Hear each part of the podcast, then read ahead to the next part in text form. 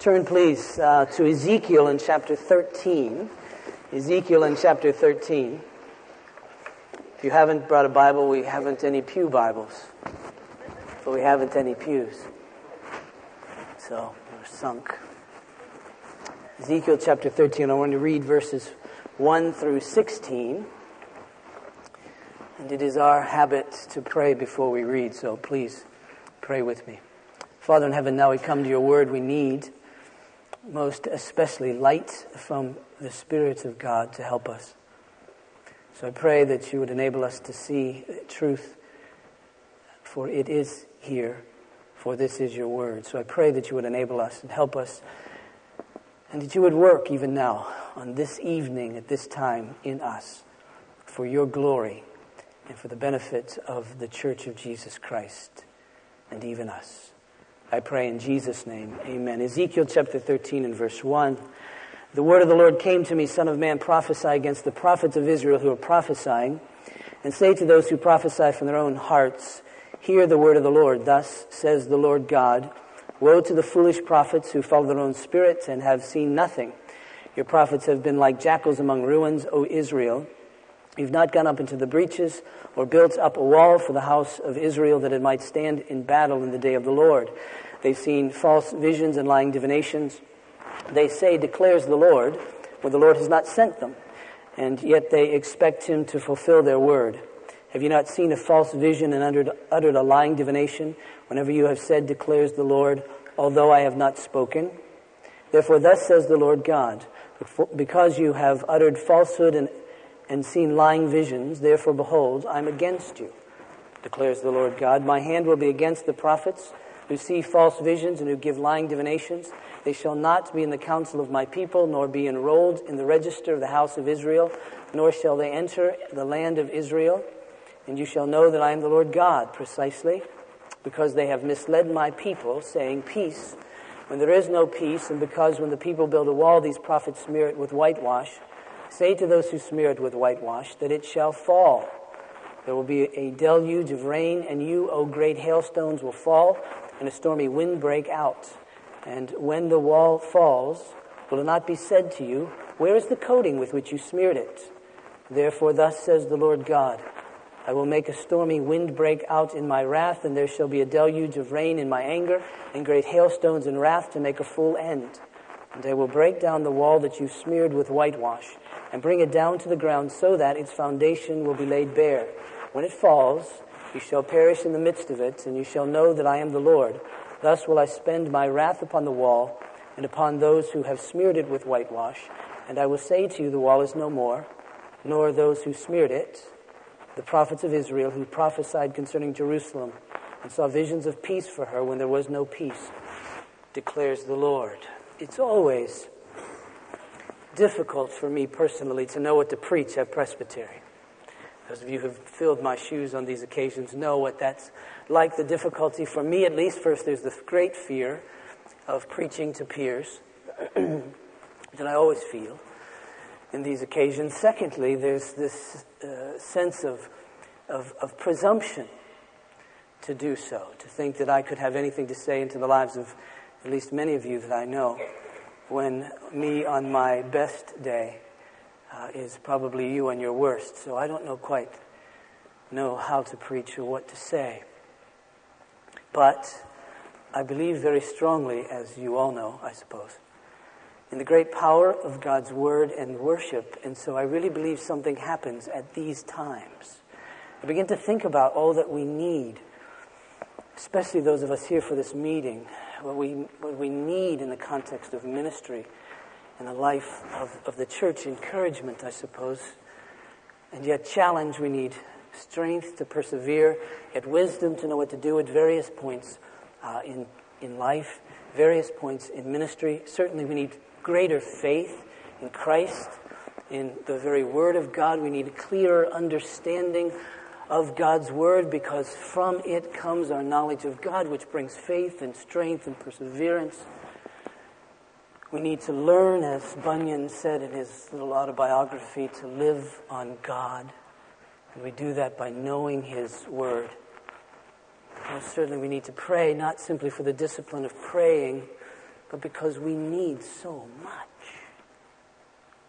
As we find the calling, the task that is most certainly before us impossible.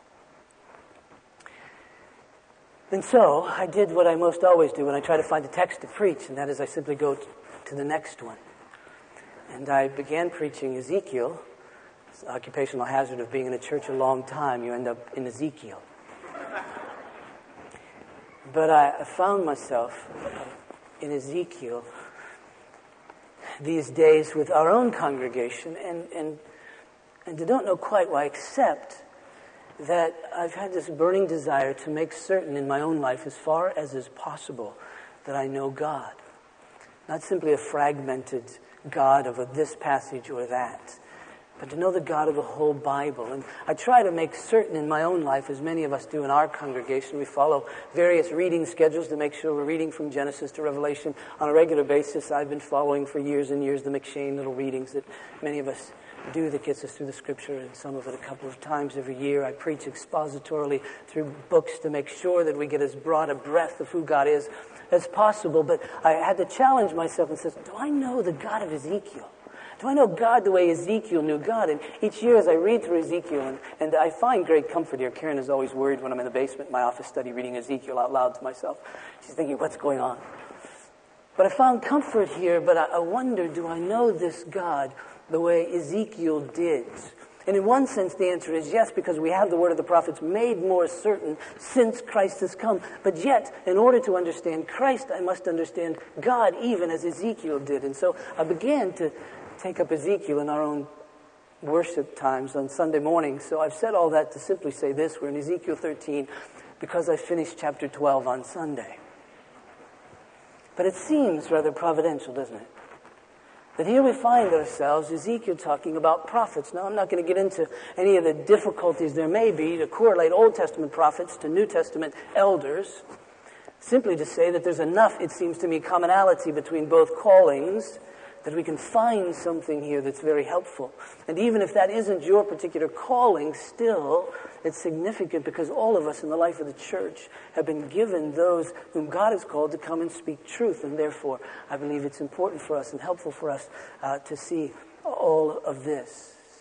So notice what Ezekiel has to say about these prophets at this particular moment in time. Notice verse 8, the middle of it, the end of it, he says, I am against you not an encouragement, declares the Lord. And he's going to bring judgment against these particular prophets. Notice verse 9, he says, My hand will be against the prophets who see false visions and give lying divinations. They shall not be in the council of my people. That is to say, they're going to lose their position, they're going to lose their call, they're going to lose their office, they're going to lose this honor that they have as being prophets. Nor, he says, be enrolled in the register of the house of Israel, meaning, of course, that they're going to lose their rights as citizens in Israel. And then he goes on to say, Nor shall they enter the land of, of Israel. You might remember that Ezekiel is a prophet of the, of the exile. He's in exile. There have been a couple of exiles out of Jerusalem already, and uh, Ezekiel was in one of those, and now he's in exile. He's in Babylon, 700 uh, miles or so uh, from Jerusalem, when 700 miles was the length of the earth, and so he's so far away. And, and, and yet there's this question of the remnant who will go back to Jerusalem, who will occupy Jerusalem, what's going to happen. And he says, These prophets who are prophesying in Jerusalem will not be the ones. They won't be a part of that remnant to come. So the question is, then, then why? Why such a devastating word against these, these particular prophets? And of course, it's because in verse 10, he says, precisely because they've misled my people. So they've been misleading the people as opposed to leading rightly uh, the people the people of God. And in what way then have they been misleading the people? Notice, been, he says that they say peace when there is no peace. And because when the people build a wall, these prophets smear it with whitewash. You see, Ezekiel, by God, is using a particular illustration, a wartime illustration. It's a good illustration. It serves a dual purpose, not only to make his point, about the prophets, but also because in just a few years from the time this is all happening and Ezekiel's hearing this word, in a few years from then, uh, the Babylonians will come against Jerusalem and they, they will bring a siege against the city and all of that. And so Ezekiel is able to contrast that or compare that to what's happening with these spiritual prophets. And what's happening in this context, you see, is that, that in, in wartime, In wartime, military leaders can help their people in a couple of different ways. Number one, they can assess the mood of the enemy. Is the enemy ready to strike or not? That's very important to know. Secondly, they can assess the quality of the defense of the city. Are we ready?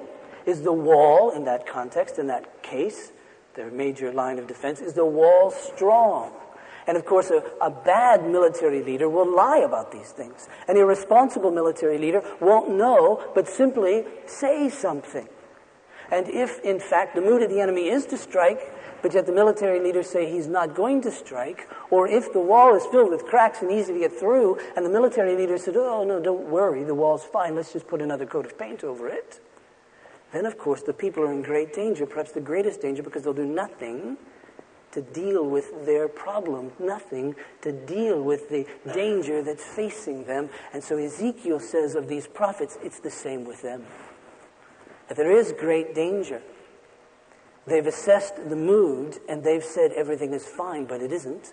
They've looked at the wall and they've simply painted over it. They've smeared it with whitewash. Notice verse 10, verse 10 again. Precisely because they've misled my people saying peace when there is no peace, and because when the people build a wall, these prophets smear it with whitewash. Say to those who smear it with whitewash, that it shall fall. There will be a deluge of rain, and you, O great hailstones, will fall, and a, storm, a stormy wind break out. And when the wall falls, will it not be said to you, Where is the coating with which you smeared it? That is to say, it didn't help. It didn't work. It simply covered up. It didn't really help. Therefore, says the Lord God, I will make a stormy wind break out in my wrath, and there shall be a deluge of rain in my anger, and great hailstones in wrath to make a full end, and I'll break down the wall uh, that you've smeared with whitewash and bring it down to the ground so that its foundation will be laid, laid, laid bare. When it falls, you shall perish in the midst of it, and you shall know that I am the Lord. Thus I will, thus will I spend my wrath upon the wall and upon those who have smeared it with whitewash. And I will say to you, the wall is no more, nor those who smeared it, the prophets of Israel, who prophesied concerning Jerusalem and saw visions of peace for her when there was no peace, declared the Lord. You see, the problem really in Jerusalem is not the Babylonians. It's God. He's the one who's going to come against them. He's the one they need to be prepared to meet. He's the one the prophets should have been preparing the people to meet all the while. But they haven't been. In fact, the prophets in these days have led the people into the worship of idols. And the very temple itself were idols. In fact, the scripture says in another vision that Ezekiel saw a couple of chapters ago, when God took him from where he was to see into Jerusalem, no small feat. He saw there in the midst of the temple an idol, the scripture says, that provoked the Lord to jealousy. Right in the midst of the temple were idols. And of course, it provoked the Lord to jealousy as a lover would be provoked when the affection of his beloved is attracted to another. Yes, jealousy. And not only that, this righteous jealousy, the jealousy of God himself for the honor of his own name, pure righteousness. And thus it provoked him to jealousy. And we see now that the people are not so much in difficulty with the Babylonians, although they'll be used in the hands of God. But what the people are really in trouble with, the great danger they find themselves, is with, in fact, God.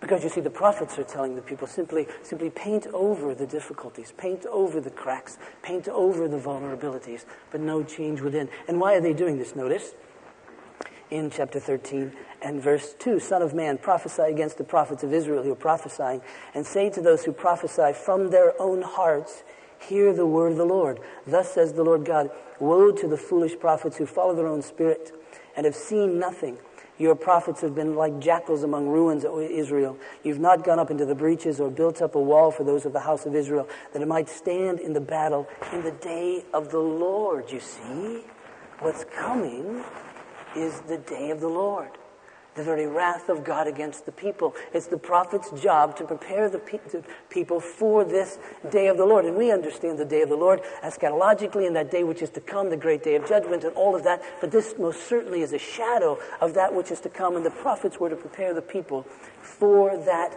particular day. And I must confess that upon reading this, I was terrified. And quite sobered to think in the utter reality of, of, of our lives in the context of ministry. The great responsibility that exists for we're to prepare people for the day of the Lord. It doesn't boil down to church dinners. It doesn't boil down to how many people are showing up.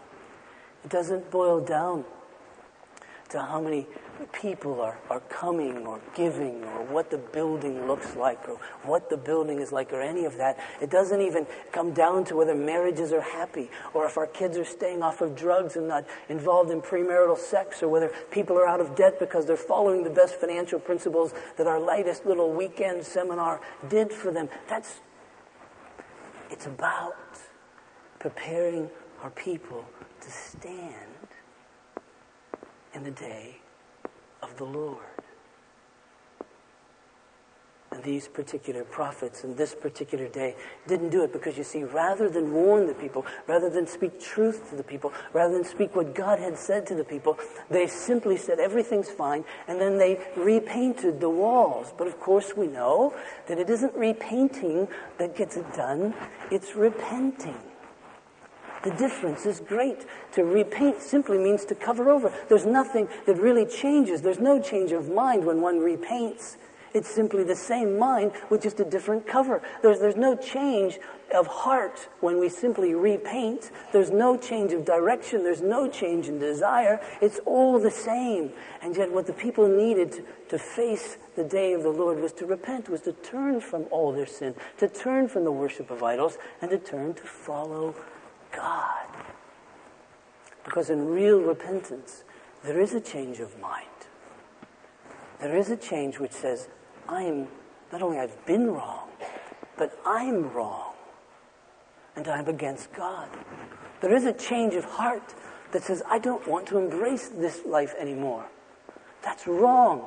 There is a change of desire that says, I want to turn from this and embrace God. There is a change of direction.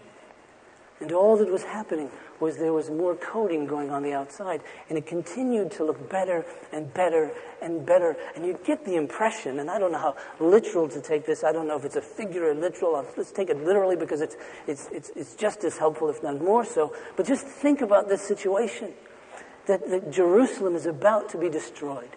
There have been two exiles from it already. The city's in horrible condition, and they're painting and it's looking prettier and prettier. And it's looking more attractive and more attractive. You can just see real estate prices going up. You can see people just as they were saying, now's the time to build houses because everything's fine. And others were saying, listen, uh, these words of doom from the prophets, they're really not going to happen because they never really happen. They've been saying this for such a long time. And if it does happen, it's certainly not going to happen in our particular generation. It's going to happen some other generation. So let's build houses, let's keep painting, let's spruce it up, let's make it pretty because everything's fine and yet it's crumbling on the inside. Ah, the prophets. Now contrast that with Ezekiel himself. If you're familiar at all, and I know our folks are because they, because they just are. But if you're familiar with this prophecy, remember in chapter 1 that Ezekiel sees this vision of God. That's where it begins for him. He begins with this great vision of God, and he sees God upon a throne, and the throne is carried on a platform of pillars and wheels. And what he sees here, you see, is God who is the king because he's on a throne. And what he sees here is the holiness and the purity of God because there's fire in this structure that's holding up this throne. And he sees the great omnipresence of God because these wheels can go in any direction and these wheels can take it wherever it so desires. He sees the omniscience of God because in these wheels are eyes all over the place. So God sees everything. He sees the very power, the omnipotence of God because he hears a great voice and it's the very voice of God Almighty. And when Ezekiel sees all of that, his, his, his first response is to fall flat on his face before God. Because you see, when he sees all of that, he's completely humbled before God. Because he does, in fact, see the sovereignty of God, the power of God, everything. And it puts him on his ground because at that moment in time, you see, he understands his own sin and his own bankruptcy before God. He looks at himself, no doubt, in, in comparison to God, he uh, looks at himself morally and sees that he's morally bankrupt. What can he offer at all, comparing God's purity and God's holiness and his own? He looks at himself intellectually and he sees the great wisdom of God and the omniscience of God, and he compares his own wisdom with God, and it doesn't compare, obviously. He looks at his own strength and he looks at the very power and strength of God, and of course there's no comparison. Morally, intellectually, physically, spiritually bankrupt, he finds himself before God, and thus you see there can be no, no arrogance in him. Because he knows, because he's seen God that he has nothing really to offer. See, these other prophets, they never, they never saw God like that. They never saw themselves in comparison to him because they were looking at, well, they were looking at themselves. And they looked pretty good. And they were looking at the people and they looked pretty good. And they were looking at these idols and they were never humbled by those because they came from their own hands. And Ezekiel saw God. And when he did, it humbled him. And you see, no one, no one can speak on behalf of God until they realize they have no words to say other than the words that God gives. And so you see, uh, the Spirit of God then comes upon Ezekiel and enables Ezekiel to stand. That's how Ezekiel is able to stand in the presence of God. It's because the Holy the Spirit comes and lifts him up and raises him before him, gives him ears to hear, gives him a, a word to speak. And here's what he says. Notice if your Bibles are open, Ezekiel chapter 2. Um, he comes to Ezekiel in a difficult parish because he says these people are rebellious and they won't hear you. And in, chapter, in verse 9 of chapter 2, we read, And when I looked up, that is, Ezekiel looks up, when I looked up, behold, a hand was stretched out to me, and behold, a scroll of a book was in it, and he spread it before me, and it had writing on the front and on the back. And there were written on it words of lamentation and mourning and woe. And so he sees this scroll, front and back, very odd, almost always. Scrolls were only written on one side, but front and back, had a lot to say, and had no room for Ezekiel to add anything. It was all of God. Mourning and woe, verse 1, chapter 3. And he said to me, Son of man, eat. Whatever you find here, eat this scroll and go speak to the house of Israel. So I opened my mouth, and he gave me the scroll to eat. And he said to me, Son of man, feed your belly with the scroll that I give you, and your stomach with it. Then I ate it, and it was in my mouth as sweet as honey. Now that's interesting given the very fact that in this scroll was lamentation and woe and mourning. But yet, as he ate it, it was in fact very sweet. Then notice verse 7. But the house of Israel will not be willing to listen to you. God has told him to go speak to them. For they are not willing to listen to me because all the house of Israel have a hard forehead and a stubborn heart. Behold, I have made your face as hard as their faces, and your forehead as hard as their foreheads. Like emery, harder than flint, I've made your forehead. Fear them not, nor be dismayed at their looks, for they are a rebellious house. Moreover, he said to me, Son of man, all my words that I shall speak to you, receive in your hearts and hear with your ears, and go to the exiles, to your people, and speak to them, and say to them, Thus says the Lord, whether they hear or refuse to hear. So he eats the scroll, and it's sweet. And God says, But they're not going to listen to you, but that's all right, because you won't be swayed, because I'm going to make your, I'm going to make you as stubborn as they are. They're stubborn in a rebellious way. I'm going to make you stubborn for this word that I give you. And then finally, in verse 14, it says, The Spirit lifted me up and took me away, and I wept, went in bitterness, anger really, and the heat of my spirit, the hand of the Lord being strong upon me. And so now we see Ezekiel moving from sweetness to stubbornness, and also, though, with a measure of anger. What's all that mean? Well, it's difficult to know, so I consulted D.A. Carson. Here's what he said.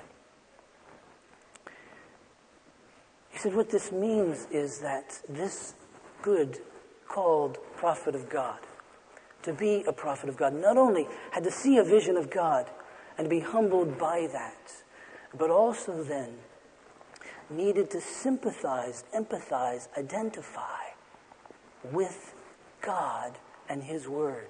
So much so that even though it was a word of judgment to Ezekiel, it was sweet. And even though there would be people against him making life very difficult for him, he would stick to it because God would make him stick to it because he would so identify that this word is true and every man a liar.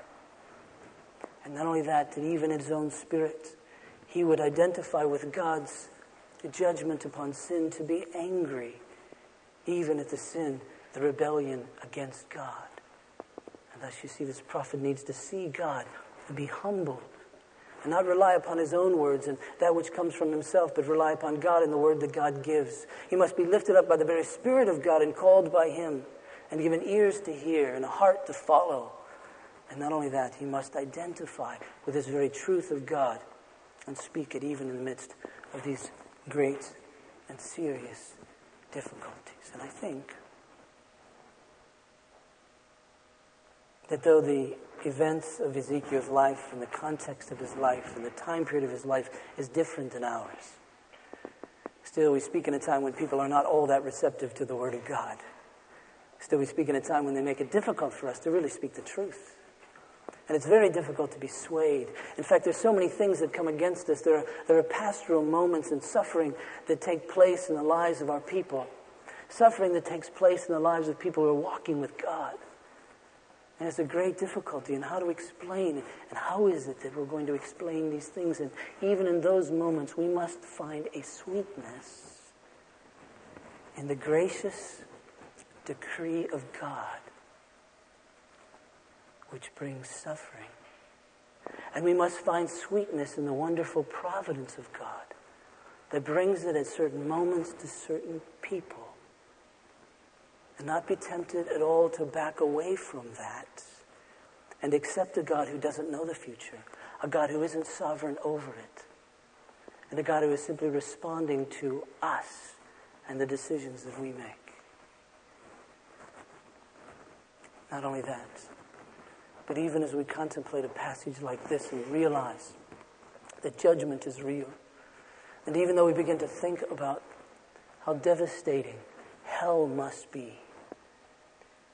And I don't know about you. But even as I think about people suffering eternally under the wrath of God in hell, it's almost more than I can think about.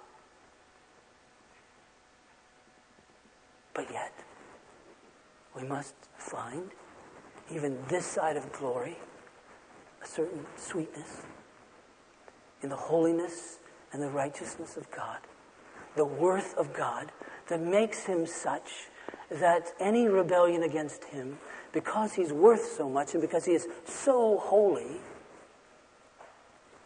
that any rebellion against him results in that kind of eternal punishment, and we never should then be tempted to back away from embracing the reality of hell and accept that perhaps there's another way other than Christ, or that even souls may be annihilated at a certain moment in time.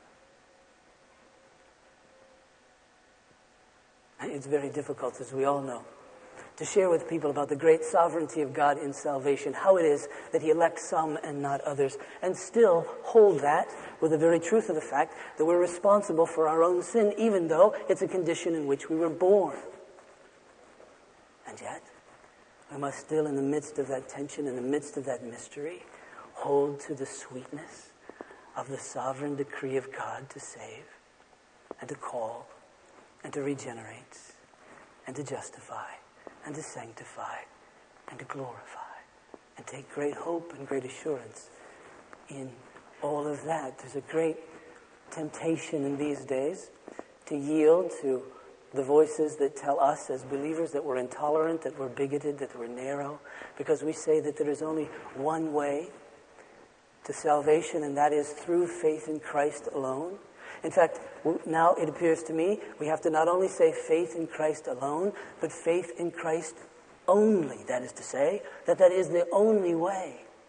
And while we're criticized tremendously for that, we must be careful not to be tempted to back away, not to be tempted to simply wash it over, not to be, uh, to be careful not to simply paint it over, but to be honest to find sweetness, since Christ is the way, and faith in Him always, always works, for He turns none away who come to Him. There's others who say, that this word about obedience, about following after Christ, seems to be legalistic or it seems to be harsh, and no one really likes to hear these commandments to follow them. Yet, we must understand that when we're called to believe and when God changes our hearts and we do come to faith, that means with it that we'll desire to follow after Him and His, beca- his commands to us are no longer a burden, right? But a delight and a joy. So we must guard because we identify with the truth of God more than we identify with the criticisms of people. We must identify and sympathize with the truth of God more than we identify with the desire to be liked by people in our communities and our culture. We must identify with the truth of God. Our heads must be as stubborn and as single minded, as single minded as theirs. And then finally, in the life of Ezekiel, we find that God wants to make perfectly sure that Ezekiel understands what it is to be a prophet and that you only speak the words of God. And so, in the end of chapter 3, verse 26, God says, And I will make your tongue cling to the roof of your mouth so that you shall be mute and unable to reprove, reprove them, for they are a rebellious house. But when I speak with you, I will open your mouth, and you shall say to them, Thus says the Lord. He who will hear, let him hear. He who will refuse to hear, let him refuse, for they're a rebellious house. In other words, Ezekiel you're only to speak when I loosen your tongue. And you're only to speak that which I give you. Thus, I think we understand why it is that when Paul went to Corinth, he said, I, I, You know, I really only want to know one thing about you. And what I want to know about you is Christ and Him crucified. And that, you see, is, is our charge. But none of us must enter till first we've seen God and honestly been humbled by Him. None of us can enter upon it until first we've seen God and we realize our own bankruptcy. That we have no words to say about Him but the words that He gives. For He is the only one who can speak well of Himself. And so He must tell us, He must teach us, He must show us who He is, that we might speak that truth. And we have to come to so firmly identify, sympathize with that Word of God that it's sweet to us. And we're single minded about it. And we identify with even God's emotions concerning all that is true. All that is true in it. Because you see, what we're charged with, what we're charged with, the responsibility that we have is to enable people to stand on the day of the Lord. See, our problem isn't cancer. Our problem isn't political. Our problems aren't war. Our problems aren't nuclear holocaust. The problems of human beings is facing God.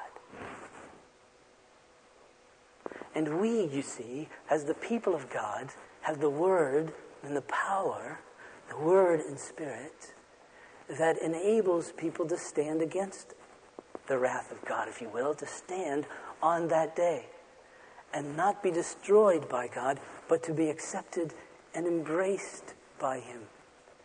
And we know that word, you remember, on the night in which our Lord Jesus was betrayed, He took bread. And after giving thanks, He broke it and He gave it to His disciples. And He said, This is my body, which is given for you. Do this in remembrance of me. And then we remember too, he took the cup.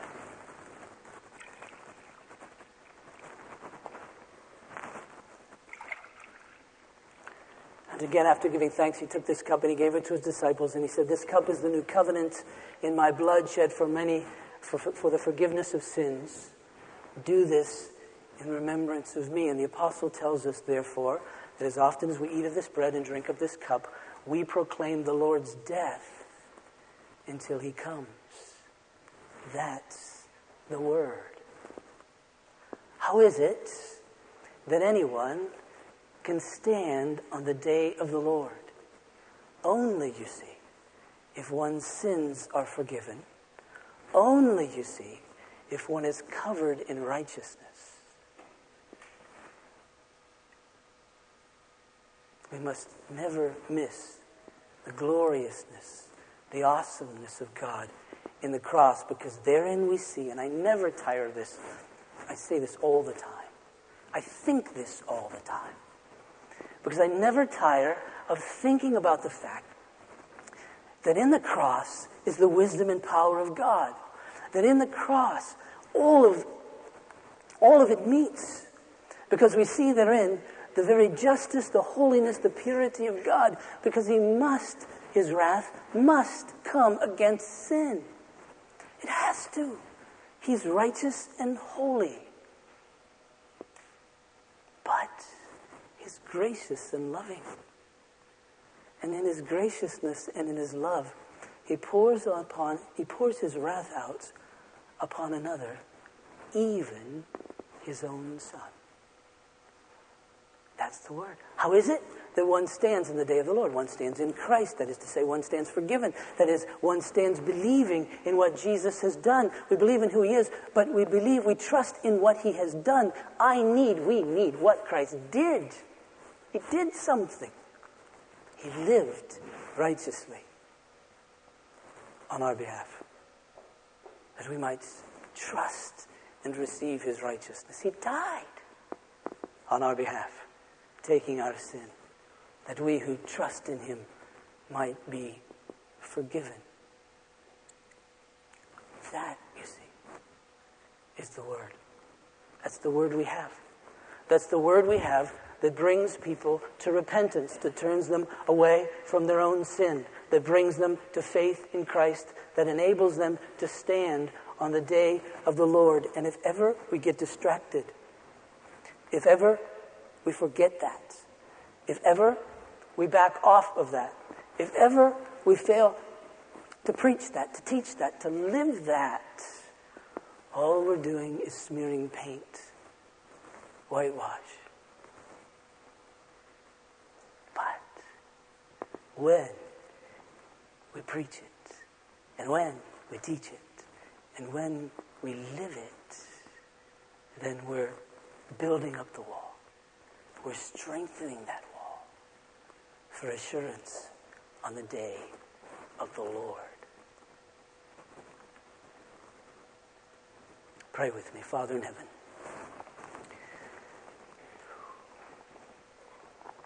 We thank you for that word which is above all earthly powers.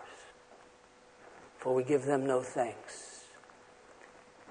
For we give thanks to this word concerning the living word, our Lord Jesus Christ. We pray, I pray. Even now, as we face this table and make our way to it, that you would take this bread and this juice. Forever it always shall remain bread and juice. But I pray, Father, that you would take it, set it apart, and enable us to meet, to fellowship with, to feed upon by faith our Lord Jesus, who is here by His Spirit. And I pray, Father, as we do that, that you will in fact seal to us the benefits that are ours in Christ Jesus. I pray, Father, for any who are here who have been hurt by prophets and shepherds and elders, that even in these moments, that you will enable them to see past, get past all that, and see Christ, our chief shepherd, and enjoy him. For those who are teachers, preachers, elders, I pray you would enable us to be built up in faith, to understand not simply the responsibility you have, but the great opportunity we have, and that you would do with us as you did Ezekiel, and that is that you would make your word sweet in our mouths. All of your word. That you would grant to us you would grant to us a spiritual hard headedness that would not allow us to deviate from your truth, that nothing else would attract us, nothing else would captivate us, nothing else would move us but your truth, and we pray that you would enable us to identify with you and all that is true of you. And that we would speak this word, declare this word, preach this word, live this word, so that we and all those with whom we come in contact will be strengthened for the day of the Lord. And that we'll have the great privilege in all of eternity to rejoice together. And then we'll see it. Then we'll know. And then we'll know with eyes that can really see the great truth, which you've given to us and we trust, which we will declare and live. So bless now, I pray, this meal to us and most certainly us to you in Jesus' name. Amen. This t-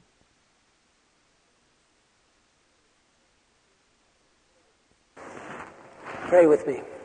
Father in heaven, thank you for your kindness to us. We thank you for your mercy and compassion. Father, we thank you that you are the one who defines our lives and directs our lives, the one upon whom we are utterly and completely dependent. And we thank you that you are our utter delight. For following you is no burden, but it's the great joy of our lives. I pray that you would enable us to continue to walk with you. And those who lead are able to lead by the Spirit of God, and that this word would ever be on our lips and lives. We pray this. In Jesus' name, amen. Please stand for the benediction as you do. Um, just a reminder to the presbyters who are here 7 o'clock breakfast. I might be overstating it. 7 o'clock continental breakfast, whatever that means. And uh, 8 o'clock is the meeting. I, I, don't think there are any committees meeting tonight. If you need to meet, uh, let me know, and I'll give you a key and uh, you can do that to your heart's content, content as long as you wish to stay. I'll pronounce a benediction, and then after which uh, we'll sing this great praise of God, the doxology. Please receive this as God's benediction. And now may the God of peace, who brought again from the dead our Lord Jesus, that great shepherd of the sheep, the blood of the everlasting covenant equip you with every good thing for doing his will working in us that which is well pleasing in his sight through Jesus Christ our Lord. And together, let us sing.